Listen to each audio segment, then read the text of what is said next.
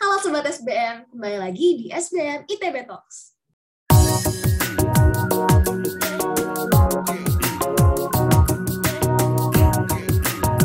Saya, Cial Fania Nugra Putri, Kewirausahaan 2022, akan menemani Sobat SBM di podcast hari ini.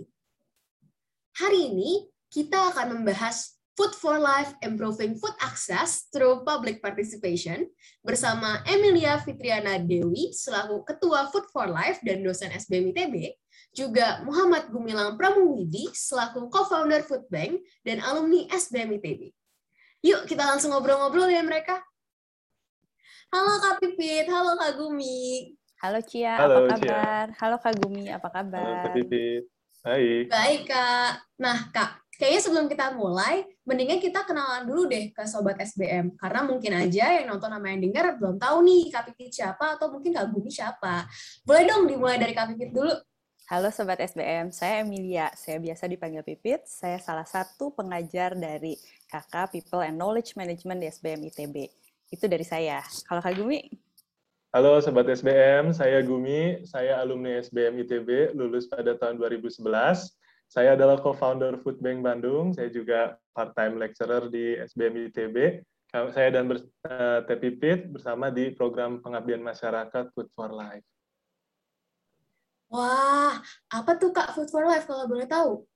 Hmm, gimana Kak Gumi? Saya coba jelasin ya. Ya, Jadi Food for Life itu program pengabdian masyarakat yang diinisiasi oleh eh, beberapa tim, tapi kebetulan saya sebagai ketua pengabdi, pengabdian masyarakatnya melalui LPPM ITB dan Kak Gumi sebagai co-founder dari Food Bank Bandung. Jadi kita kolaborasi ngadain, eh, kalau saat ini sih kita lagi punya programnya estafet makanan ya, tapi kita punya program-program lain yang kita ramu di, di programnya Food for Life.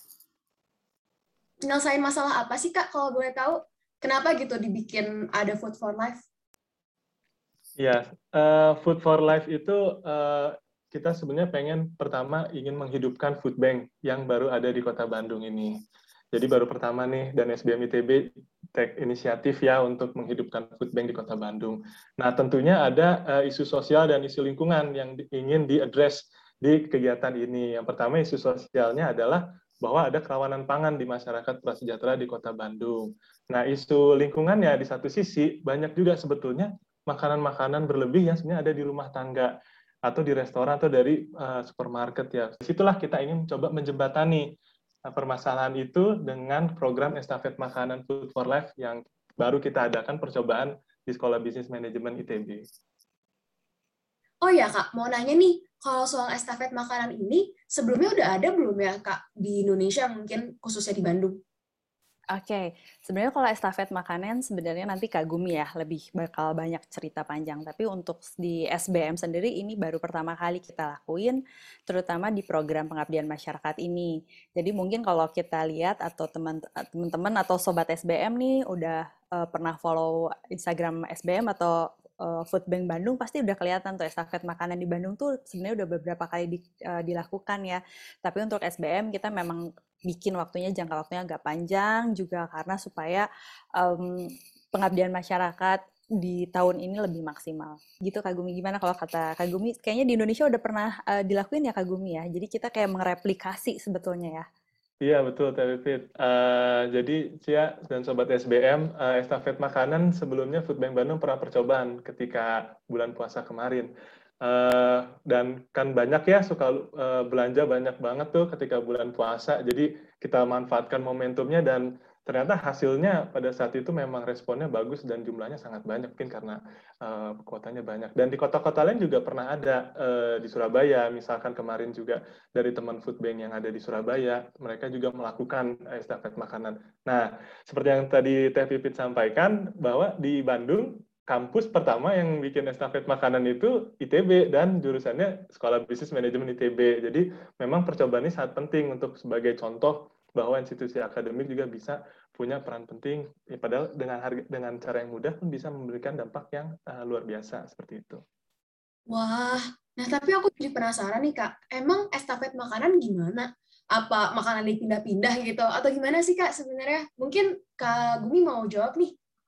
Ya, seperti, betul nih sesuai dengan namanya nih Sobat SB mungkin estafet makanan tuh kan kayak lari ya estafet gitu. kita oper-oper. Jadi kalau bahasa Inggrisnya food drive, kita mau pakai bahasa karifan lokal estafet aja, estafet makanan. Nah, uh, jadi sebenarnya kita kalau di pantai kan ada beach clean up ya buat plastik-plastik. Nah, kita juga ada dong uh, kadang makanan yang berlebih di pantry. Nah, kita pantry clean up nih. Lihat makanan yang masih layak, entah itu yang di kaleng, entah yang kering gitu, yang masih tertutup dengan rapat gitu, kan suka nyempil tuh, ngumpet-ngumpet. Nah, bisa kita ambil, dari pantry, lalu kita bisa donasikan, masukin Dropbox yang ada tersebar nanti, atau bisa dikirimkan langsung ke food bank, seperti itu. Oh, jadi sistemnya, misalnya aku punya makanan, ada yang lebih dan masih uh, layak, aku bisa langsung masukin ke Dropbox gitu ya, Kak? Betul banget, ya. Gampang kan? Oh.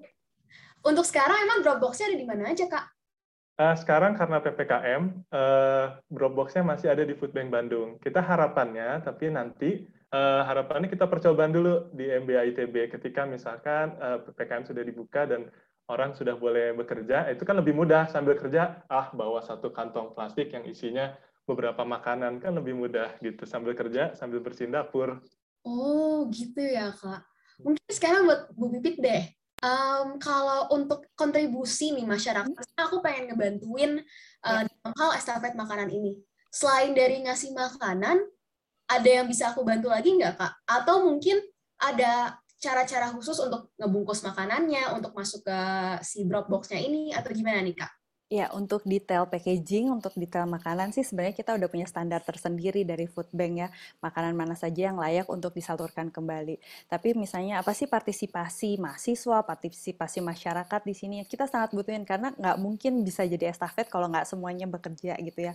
Jadi kalau untuk misalnya nih Cia di di di kulkasnya ya atau di rumahnya nih ada beberapa makanan yang kayak dua bulan lagi gitu ya pastikan gitu ya dua bulan lagi karena kita juga butuh waktu ya kagum ya, ya untuk betul. menyalurkan kan misalnya expirednya besok terus kita kirim besok kan nggak mungkin juga nah kita pastiin juga itu jadi ada uh, quality assurance yang memastikan apakah layan uh, makanan atau uh, apa produk tersebut layak atau tidak gitu ya untuk disalurkan itu. Terus partisipasi apalagi mungkin kalau sekarang tuh peran SBM tuh sebagai hub ya. Jadi kita pengen menghubungkan antara food banknya kita pengen menghubungkan dengan masyarakat komunitas juga keterlibatan mahasiswa juga keterlibatan dari industri-industri yang semakin aware. Mungkin ini tidak hanya jadi masalah rumah tapi juga masalah uh, ekonomi mungkin industri-industri karena mungkin banyak ibu-ibu gitu ya atau komunitas-komunitas tersendiri yang memang berlebihan gitu ya eh, terutama di makanan gitu ya. Jadi uh, partisipasinya tidak hanya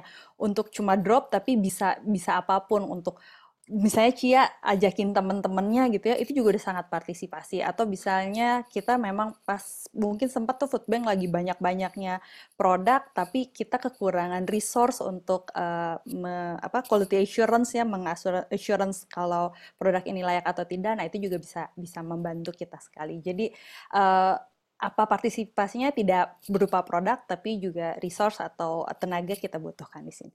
Itu Cia. Wah, keren banget.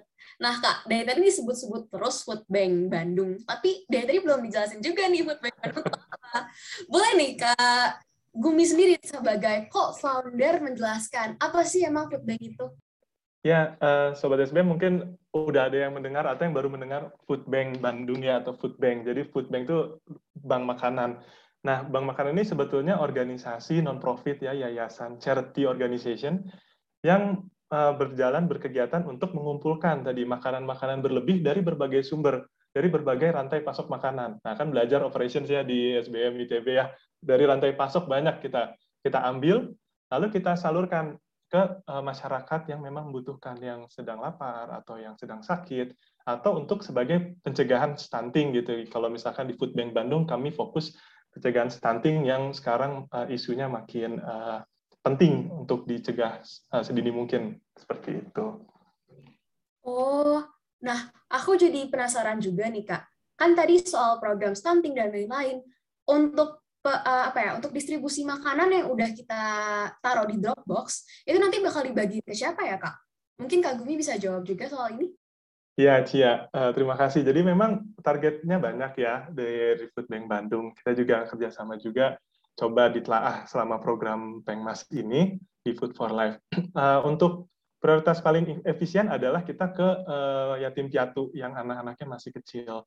Uh, karena mereka rata-rata makan itu uh, hanya satu jenis. Biasa donasi paling banyak mie instan, beras kan kasihan telur, itu lagi itu lagi gitu. Kadang kalau ngeliat miris gitu.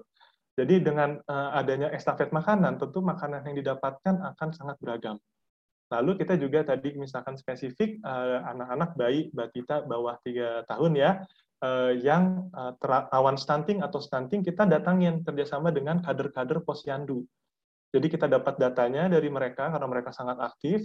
Nah, lalu dari situ kita tahu, nah ibu uh, hamil atau uh, ibu yang sedang menyusui atau punya anak bawah tiga tahun, kita kita support dengan uh, bantuan makanan dari donasi rekan-rekan yang sudah menyumbang ke Food Bank Bandung. Tentunya Sobat SBM bisa sangat berkontribusi uh, dalam program ini karena sangat mudah dan impact-nya bisa sangat besar sekali seperti itu. Nah, kali ini buat Kak Pipit nih Kak, mm-hmm. nerima makanan atau sebagai uh, manfaat dalam rupa makanan, apalagi sih manfaat yang bisa didapat oleh para penerima bantuan dari Food for Life? Oh ya, tadi kan Kak Gumi udah cerita ya, sebetulnya yang menerima itu memang kita nggak nggak asal langsung memberikan ke siapa pun juga. Kita akan tahu siapa yang uh, sudah di mapping terlebih dahulu siapa yang membutuhkan gitu ya. Jadi misalnya memang ke arah uh, minimalisir stunting gitu ya ibu ibu hamil ibu menyusui yang memang butuh gizi tinggi gitu ya. Jadi selain makanan yang pasti yang bergizi ya yang bermanfaat gitu ya bukan uh, makanan yang yang ringan, yang asal-asal gitu ya, uh, juga perlu uh, mereka akan mendapatkan edukasi ya, edukasi uh, terutama jadi kita pas uh, program ini pas kita berikan gitu ya, tidak hanya kita berikan tapi juga kita mengedukasi uh, tentang gizi makanan, tentang kebutuhan nutrisi gitu ya. Kita juga undang beberapa narasumber yang memang ahli di bidang gizinya. Juga kemudian kita juga karena kita di sekolah bisnis ya, kita ajarin nih gimana misalnya uh, karena kebutuhan pangannya sudah terpenuhi kan berarti mereka punya um, cash atau punya uh, keuangan yang lebih ya. Nah, itu alokasi dananya sebaiknya buat apa? Investasi yang baik ke depannya bagaimana? Sebetulnya itu sih yang yang yang manfaat lebih yang bisa didapatkan dari penerima.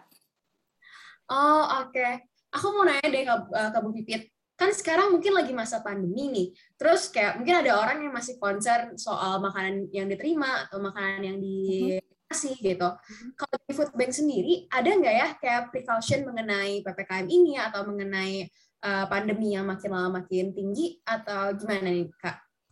Jadi sebenarnya untuk standar uh, precaution ya ppkm ya kalau waktu sebelum sebelum setinggi ini gitu ya kasusnya uh, waktu itu kita terima memang precautionnya yang pasti uh, segel rapat dan kita juga uh, kalau karena dia ter, tersegel atau terpackaging dengan baik kita sebisa mungkin tidak dis, maksudnya di, ada beberapa yang mungkin disemprot disinfektan ya tapi kita perlakukan makanan juga se, se, sebaik mungkin ya tidak tidak disemprot tapi mungkin di, di dilap tisu basah gitu ya packagingnya gitu ya. Makanya yang kita terima itu bentuknya seperti makanan-makanan uh, yang memang packaging gitu ya yang tidak langsung terkontaminasi atau tidak langsung uh, bersentuhan dengan orang gitu yang memang uh, sealnya bagus ya gitu. Kalau precautionnya sendiri kalau untuk uh, kemarin kan uh, kita inisiasi untuk di MBA gitu ya uh, cukup drop off, tidak perlu turun dari mobil,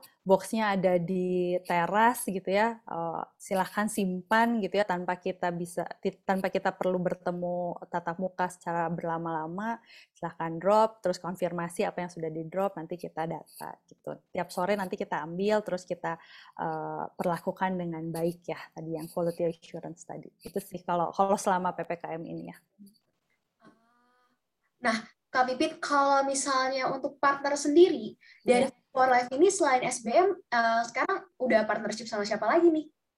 Kalau saat ini sih masih dengan kampus-kampus ya, jadi memang kita menginisiasinya dengan mau nggak mau uh, teman sobat-sobat SBM, sobat muda gitu ya, itu memang jadi enabler gitu ya. Uh, siapa lagi sih kalau bukan anak muda sekarang yang membangun membangun bangsa gitu ya, yang mensirkulerkan ekonomi gitu. Jadi memang um, teman-teman gitu ya, teman-teman mahasiswa juga uh, dari kampus juga kalau misalnya dari luar, saya masih kemarin kita sempat dengan IPB tuh yang universitas ya. Kalau dari uh, dari industri waktu itu Kagumi sempat sama Bio Farma, Wah, keren banget nih Kak. Berarti kalau misalnya nih ada sobat SBM yang lagi dengerin dan nonton ini, terus uh, ngerasa, ih aku punya nih tempat atau mungkin eh, hal-hal uh, yang bisa dibagiin, bisa dong langsung kontak ke Food Bank atau ke Food for Life. Bisa banget Kak Gumi ya. Yeah. Please, kita tunggu banget lagi malah ya ayo ayo mari kita bangun bersama gitu ya daripada mager-mager di rumah gitu ya silahkan di uh, repost silahkan taruh di reelsnya silahkan taruh di nah. TikTok gitu ya mau banget sih itu itu peran maksudnya itu sederhana tapi pasti impactnya ke kita uh, dan ke masyarakat besar banget. Wah keren banget nih kak. Mungkin kak Gumi mau nambahin sesuatu kan? Iya nih sebenarnya, tapi belum boleh dibocorin ya. Uh, kalau dari Food Bank Bandung sendiri, sebetulnya kami juga sudah ada mulai penjajakan dengan industri-industri baru lagi nih. Kemarin kami sudah pitching-pitching, wah kan pitching ternyata bermanfaat ya diajarin di SBM. Uh, eh, pitching-pitching ditawarin. Jadi, jadi pitching nggak cuma buat mahasiswa aja ya, dosen ya, juga pitching ya kak? Iya pitching terus, bikin bisnis plan, financial plan. Ya. Malah saya ketemu banyak alumni SBM dari kegiatan ini, jadi nanti juga nanti tunggu saja ada program estafet makanan di Kabupaten Bandung Barat dengan salah satu vendor uh, besar ya. Vendor besar, perusahaan furniture besar di sana. Di sana kita akan menjajaki program uh, tiga bulan awalnya. Mudah-mudahan bisa terus. Nah itu juga percontohan. Namun di Bandung tentunya dengan contoh tadi Bio Farma, uh, ITB itu kan pionir untuk uh, menggerakkan masyarakat mengenalkan estafet makanan. Kita memang start from very small. Tapi kita aim for a big goal in the future gitu. Jadi kita selalu uh, celebrate setiap achievement yang ada di uh, program kami ini seperti itu. Wah, aku tersentuh banget tuh sama kalimat itu. Aku jadi pengen banget nih ngebantuin masyarakat dalam uh, hal pangan gitu. Aku penasaran apa sih yang bisa aku lakuin untuk membantu meningkatkan akses pangan masyarakat prasejahtera khususnya di Bandung ini gitu. Iya, Cia. Nah, Sobat SBM dan rekan-rekan lainnya tentunya bisa start dari yang mudah. Dari awal tadi, ya udah lihat aja datang ke lemari makanan, sekarang ke dapur sore, lihat, oh nih saya beli uh, mie atau pasta atau sarden atau kornet di pojok, ngumpet di belakang, pisahin, masukin ke plastik, mungkin bisa disumbangkan ke food bank atau ke panti-panti terdekat gitu. Kami tidak pernah memaksa ya harus ke food bank, tapi selalu bisa lihat uh, di masyarakat sekitar ada yang membutuhkan, langsung saja itu sangat mudah sekali. Lalu tentunya bisa menghidupkan program estafet makanan yang diadakan Food for Life ya dengan Food Bank Bandung hanya dengan mudah misalkan sharing via Instagram atau oke okay, saya mau di uh, eh, RT RW saya atau Karang Taruna saya taruh Dropbox-nya kontak kami aja langsung nanti kita siapkan kontainernya buat uh, bikin program estafet makanan di daerah masing-masing di Kota Bandung. Wah, Kak Vivi tadi yang mau ditambah. Kak, mengenai kontribusi yang bisa aku lakuin dan teman-teman dari Sobat SBM bisa lakuin gitu. Ya itu ya, namanya kontribusi. Kita nggak usah besar-besar deh ya. Kontribusi mau mau lewat food bank, mau lewat food for life. Sebenarnya food for life ini program supaya mengedukasi teman-teman semua, sobat-sobat SBM di sini, untuk mulai aware kiri kanan kita masih banyak loh yang kekurangan makanan. Ayo dong kita bantu, siapa lagi kalau bukan kita. Itu aja kok, sederhana itu. Ini ada satu pertanyaan terakhir nih dari aku. Um, kalau kan ada beberapa perilaku yang bisa uh, apa ya menghasilkan food waste gitu pada akhirnya misalnya kayak dulu misalnya sebelum ada pandemi ini kita makan prasmanan banyak banget sampai akhirnya banyak tuh di piring gitu. Berarti kan kita harus uh, mungkin ukur-ukur porsi juga ya buat makan. Nah selain itu ada tindakan-tindakan kayak gitu nggak sih kak yang bisa kita lakuin untuk uh, membantu pangan di uh, Bandung ini gitu khususnya? Mungkin Bu Bibit bisa jawab nih soal ini. Betulnya memang udah ada ya Kak Gumi ya, misalnya makanan sisa dari prasmanan uh, kawinan gitu ya atau sunatan. Nah, itu ada ada kita udah punya programnya juga. Tapi kalau untuk uh, makanan uh, tadi ya leftover ya itu sisa-sisa makanan terutama yang di rumah uh, sebetulnya nggak harus jauh-jauh nggak harus juga dikirim ke food bank gitu ya nggak harus dikirim ke food life gitu ya. Kita minimal bisa misahin mana yang uh, makanan yang bisa kalau saya ya kalau saya nih ya cerita. Kalau saya tuh biasa kalau buah tuh kayak um, kulitnya bijinya yang benar-benar saya nggak kemakan saya langsung taruh tuh di di di tanah jadi dia akan mengompos sendiri dan uh, amazing gitu ya uh, tanaman saya tuh yang lagi ibu-ibu nih lagi pada suka uh, nanem-nanem kan ya. Tumbuhan-tumbuhan tuh pada jadi jadi jauh lebih bagus. Kayak sesederhana itu yang ada di rumah. Atau misalnya leftover yang sisa-sisa makanan kayak ada tulang ayam, tulang ikan itu silahkan di, dikumpulin, dipisahin aja minimal pisahin pisahin sampah gitu ya. Sampai kita tuh kalau diniatin di rumah saya zero waste tapi kan nggak mungkin ya uh, minimal itu dulu untuk untuk diri sendiri terus silahkan uh, program tersebut di di, ditularkan nih ke tetangga, ke Pak RT, ke Pak RW, sesederhana itu. Mungkin kalau sobat-sobat SBM ke teman-teman kuliah, ke teman kosan gitu ya, sesederhana itu sih dimulainya bisa dari situ. Oke, keren banget nih Kak. Oke deh, mulai besok aku mulai mau nih ngumpulin uh, apa ya sisa-sisa sayuran buahan buah-buahan aku buat dijadiin kompos. Terus kayak mungkin nanti kalau saya kebun rumahku aku bagi-bagi uh, panen aku bakal bagi-bagian juga deh ke tetangga. Nah ada nggak nih kak? Um, kata-kata closing nih closing statement atau kalimat ajakan yang kakak-kakak mau sampaikan ke sobat SBM yang lagi dengar atau lagi nonton podcast ini? Mungkin pertama dari kak Titi dulu deh Oke, okay, closing statement ya teman-teman. Ayo mulai dari diri sendiri. Cek tuh di rumah ada apa, ada makanan, ada yang berlebih atau tidak. Coba cek kiri kanan juga ada yang kurang atau tidak. Mulai dari situ, mulai dari diri, mulai dari rumah, semua akan punya impact yang lebih baik. Wah, keren banget nih Kak Pipit. Boleh nih sekarang uh, lah boleh kagumi. Iya, terima kasih Cia. Jadi kalau dari saya, kita tidak perlu ragu nih untuk membantu sesama. Kita tidak perlu ragu kalau misalkan bantuan kita kecil, karena kita tidak pernah tahu bantuan kecil kita itu sebetulnya sangat berdampak besar kepada orang yang menerima. Jadi kita lakukan saja langsung aksi kecil kita untuk perubahan lebih uh, yang besar, lebih baik di masa depan. Begitu. Keren banget ya cerita Food Bank dan Food for Life ini. Makanya yuk lebih menghargai makanan yang kita konsumsi setiap hari. Terus saksikan SBM ITB Talks di Spotify dan YouTube SBM ITB. Jangan lupa juga untuk mengklik tombol like dan juga subscribe YouTube, memfollow Spotify, memberikan komentar, juga menyebarkan video ke platform media sosial yang Sobat SBM miliki. Sampai jumpa! SBM ITB for the, for the greater, greater good. good.